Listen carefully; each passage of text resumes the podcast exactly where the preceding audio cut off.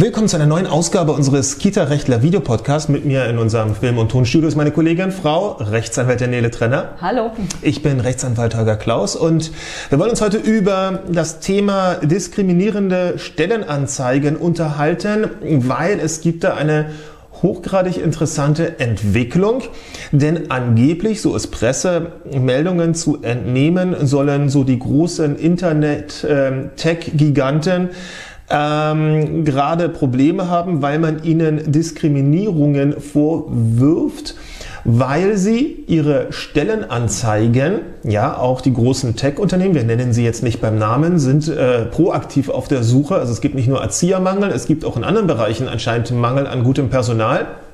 Und nun ja, diese ähm, großen Internetfirmen würden ja angeblich, ähm, wenn sie ihre Stellengesuche auch über die sozialen Mediennetzwerke verteilen, auf einmal bei den Zielgruppen nicht mehr so neutral sein, sondern womöglich junges Personal zwischen 20 und 30 Jahren suchen. Wir das heißt, Sie suchen natürlich nicht offiziell, äh, das Nein. heißt mittels des Textes äh, nach, diesen, nach dieser Zielgruppe, sondern Sie äh, sorgen halt mit den Suchalgorithmen dafür, dass Sie die richtige Zielgruppe ansprechen. Richtig. Also wir können das mal kurz für alle ganz verständlich auf, den, ähm, auf die Erziehersuche runterbrechen. Wir sehen ja durchaus, wir, wir gucken ja immer sehr viel, ähm, wie Kitas, wie Träger im Netz agieren. Also wir sind da immer, wir gucken nicht nur uns die Polizeimeldungen an in Deutschland jeden Tag, wo wie eingebrochen und was da noch alles so passiert sein soll, sondern wir gucken eben auch, wie sich die, die gemeinnützigen Träger einfach im Internet positionieren oder auch offline positionieren, um so ein relativ gutes Bild zu haben, wohin gerade die Reise geht. Das gehört einfach zu unserem Job und Selbstverständnis dazu. Und jeweils in der Erziehersuche. Und die ist ja gerade sehr äh, stark äh, überall zugange. Naja, da kann man natürlich einen entsprechenden Text online stellen Erzieherin oder Erzieher, Erzieherin oder nur Erzieher, männlich, weiblich, MW, gesucht für unsere Kita, kleine, was weiß ich, Schlümpfe. Ähm, suchen wir jetzt eine staatlich anerkannte Erzieher, Erzieherin und so weiter und so weiter. So, und jetzt hat man das Ganze und dann könnte man sich ja überlegen, und das wird ja auch teilweise gemacht, huh, das bewerbe ich doch jetzt mal. Da packe ich das bei Facebook rein und Facebook bietet ja so ein wunderschönes ähm, Tool, dass man ähm, seine, seine Anzeige für relativ schmales Geld sehr zielgerichtet das klingt jetzt mehr nach einer Werbung für Facebook. Nein, das sollte es nicht sein. Es sollte nur sein, es wird ja genutzt. Ne? Es wird auch mit Google AdWords gemacht.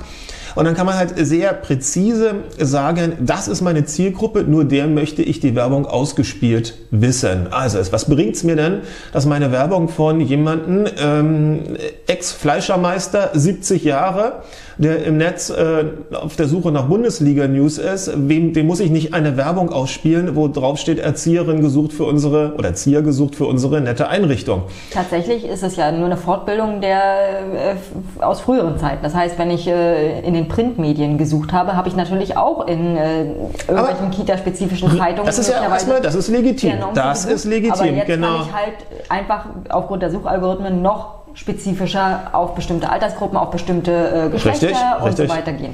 Und Facebook bietet dann genau an, wer soll denn beworben werden? Männlein oder Weiblein oder beides?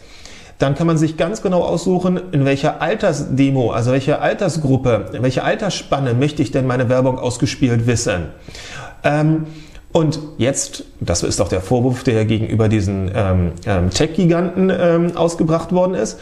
Naja, jetzt bin ich womöglich ein Trägerverantwortlicher und dann werde ich von Facebook gefragt, na, wer soll denn deine Werbung eigentlich sehen? Und dann muss ich ja irgendwas angeben.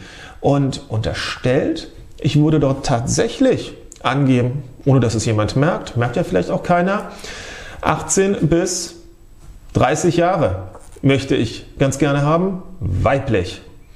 Dann, wenn das rauskommt, könnte ich womöglich ein Problem haben. Warum?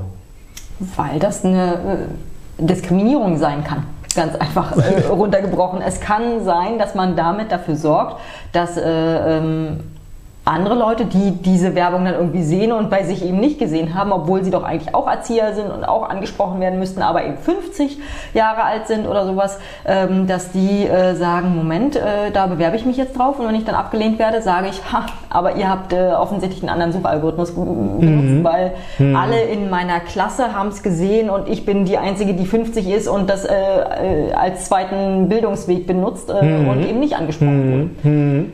Dazu muss man sagen natürlich, dass das dass, ähm, dass, dass, dass die gesetzliche Regelung hinsichtlich der Diskriminierung, das geht ja auch richtig mit Religion, das geht ja auch, also da gibt es eine ganze Menge, was sozusagen uns die großen ähm, Datensammler äh, an, an Auswahlmöglichkeiten geben, aber dass das Gesetz sagt, naja, du darfst zwar diskriminieren, du darfst wegen der Tonschuhe diskriminieren, wegen der Hemden, du kommst nicht in den Club rein, aber du darfst nicht diskriminieren für die einzelnen Merkmale, äh, Weltanschauung, Religion, sexuelle Orientierung, Alter, Alter Geschlecht, Behinderung, so eine Geschichten. So, und dann wird es interessant, wenn wir jetzt, jetzt wir haben es jetzt mit einer völlig neutralen, schicken Stellenanzeige zu tun, wo wir als Anwälte sagen würden, lieber Träger, die kannst du benutzen. Mhm. Spitzenmäßig wird dir keiner ähm, einen Strick draus drehen können. Sind auch nicht die kleinen typischen Andeutungen wie junges, flexibles Team oder junges, dynamisches Team sucht. Das ist alles nicht drin, sondern eine spitzenmäßige Stellenanzeige, die ganz neutral daherkommt und plötzlich sagt man, die möchte ich aber nur ausgespielt wissen an Leute in Hamburg oder nur in Berlin, was erstmal okay ist, aber dann eben nur in einem bestimmten Alter und dann noch, um es richtig rund zu machen, nee, ich will nur die Ladies haben. Dann würde ich mir den Vorwurf ja gefallen lassen müssen, ich würde absichtlich eine Auswahl oder meine Auswahl einschränken, um das richtige Resultat am Ende zu bekommen. Und nun ist das Recht in dem Fall, das Gesetz, das Allgemeine Gleichbehandlungsgesetz, das AGG, ja ganz brutal, wenn es um den Arbeitgeber geht, denn es gibt die, oder es reicht schon die Vermutung einer Diskriminierungsabsicht. Das heißt, es kommt gar nicht darauf an, ob die Absicht dahinter tatsächlich bestanden hat oder ob man einen Dritten, eine Agentur beauftragt hat und die haben das einfach mal ausgewählt, weil sie dachten, sie müssten alles viel, viel das besser. So, ne? Ja, das, das passt schon so, das ist alles super. Sondern es reicht die Vermutung und dann muss der Träger seinerseits diese Vermutung widerlegen. Das heißt, er muss Beweis dafür anbieten, dass das alles nein, ein großes Versehen ist, nein, keine ähm, Diskriminierungsabsicht ähm, bestand und das ist aus unserer Erfahrung schwierige Kiste. Sehr schwierige Kiste. Definitiv.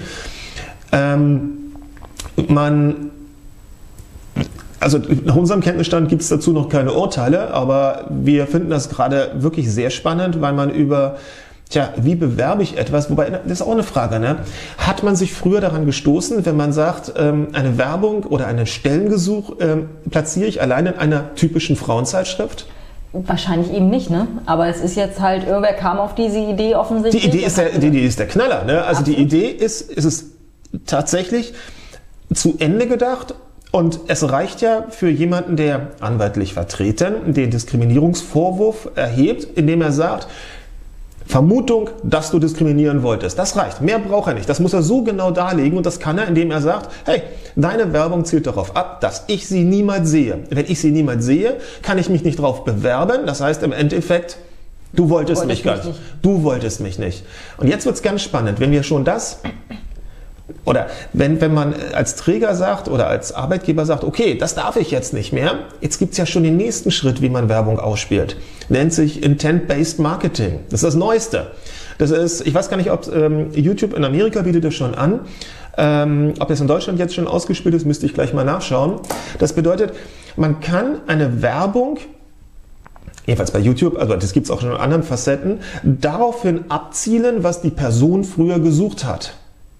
Das heißt, ich kann eine Werbung den Leuten ausspielen, die vorher bei Google eingetippt haben, Erzieher, Stelle frei oder Erzieherin, Stelle frei. Naja, ein Erzieher wird nicht Erzieherin eingeben. Oder Erzieherin Fortbildung. Ein Erzieher wird sich wahrscheinlich dann äh, ne, selber nicht als Erzieherin betiteln. Das heißt, ich könnte über dieses Intent, Intent, die Absicht, das was ich vorhabe, Based Marketing, noch feiner das Ganze ähm, differenzieren mit der Konsequenz, ich hoffe, ich werde niemals äh, dabei mit, erwischt. Mit äh, solchen an, äh, mit Bewerbung von solchen ja, aber ich meine, ne, man, man, nicht man, angesprochenen Leuten. Ne, auf einmal, es ist ja immer ganz seltsam, auf einmal kriegt man irgendeine Werbung hinterher geworfen und man fragt sich, woher wissen die das denn jetzt eigentlich, dass ich irgendwann mal Interesse an einem Kühlschrank hatte? Und das Gleiche funktioniert dann eben auch mit den Stellengesuchen und man kann seine, seine Werbedollars halt ganz präzise in den Bereich einsetzen, sollte es aber nicht tun, weil man sich eben ganz schnell, wenn das rauskommt, der Vermutung aussetzt, naja, ist halt so nicht gewollt gewesen, dass du 50-jähriger Umschüler ähm, mit womöglich einer äh, Behinderung bei uns irgendwann mal anfängst, sondern ich will das junge, dynamische Team haben. Also es ist eine ganz spannende Geschichte.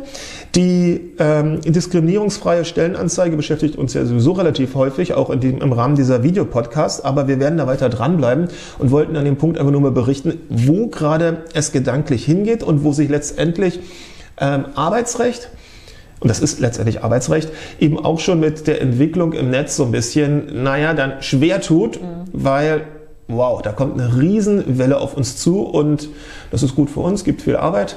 Ja. Aber spannend, weil wenn wir sagen, naja, Frauenzeitschrift wäre okay, da eine Stellenanzeige zu schalten, weil der Erzieher möglicherweise auch die Frauenzeitschrift liest? Weil das, ne, ja, ja.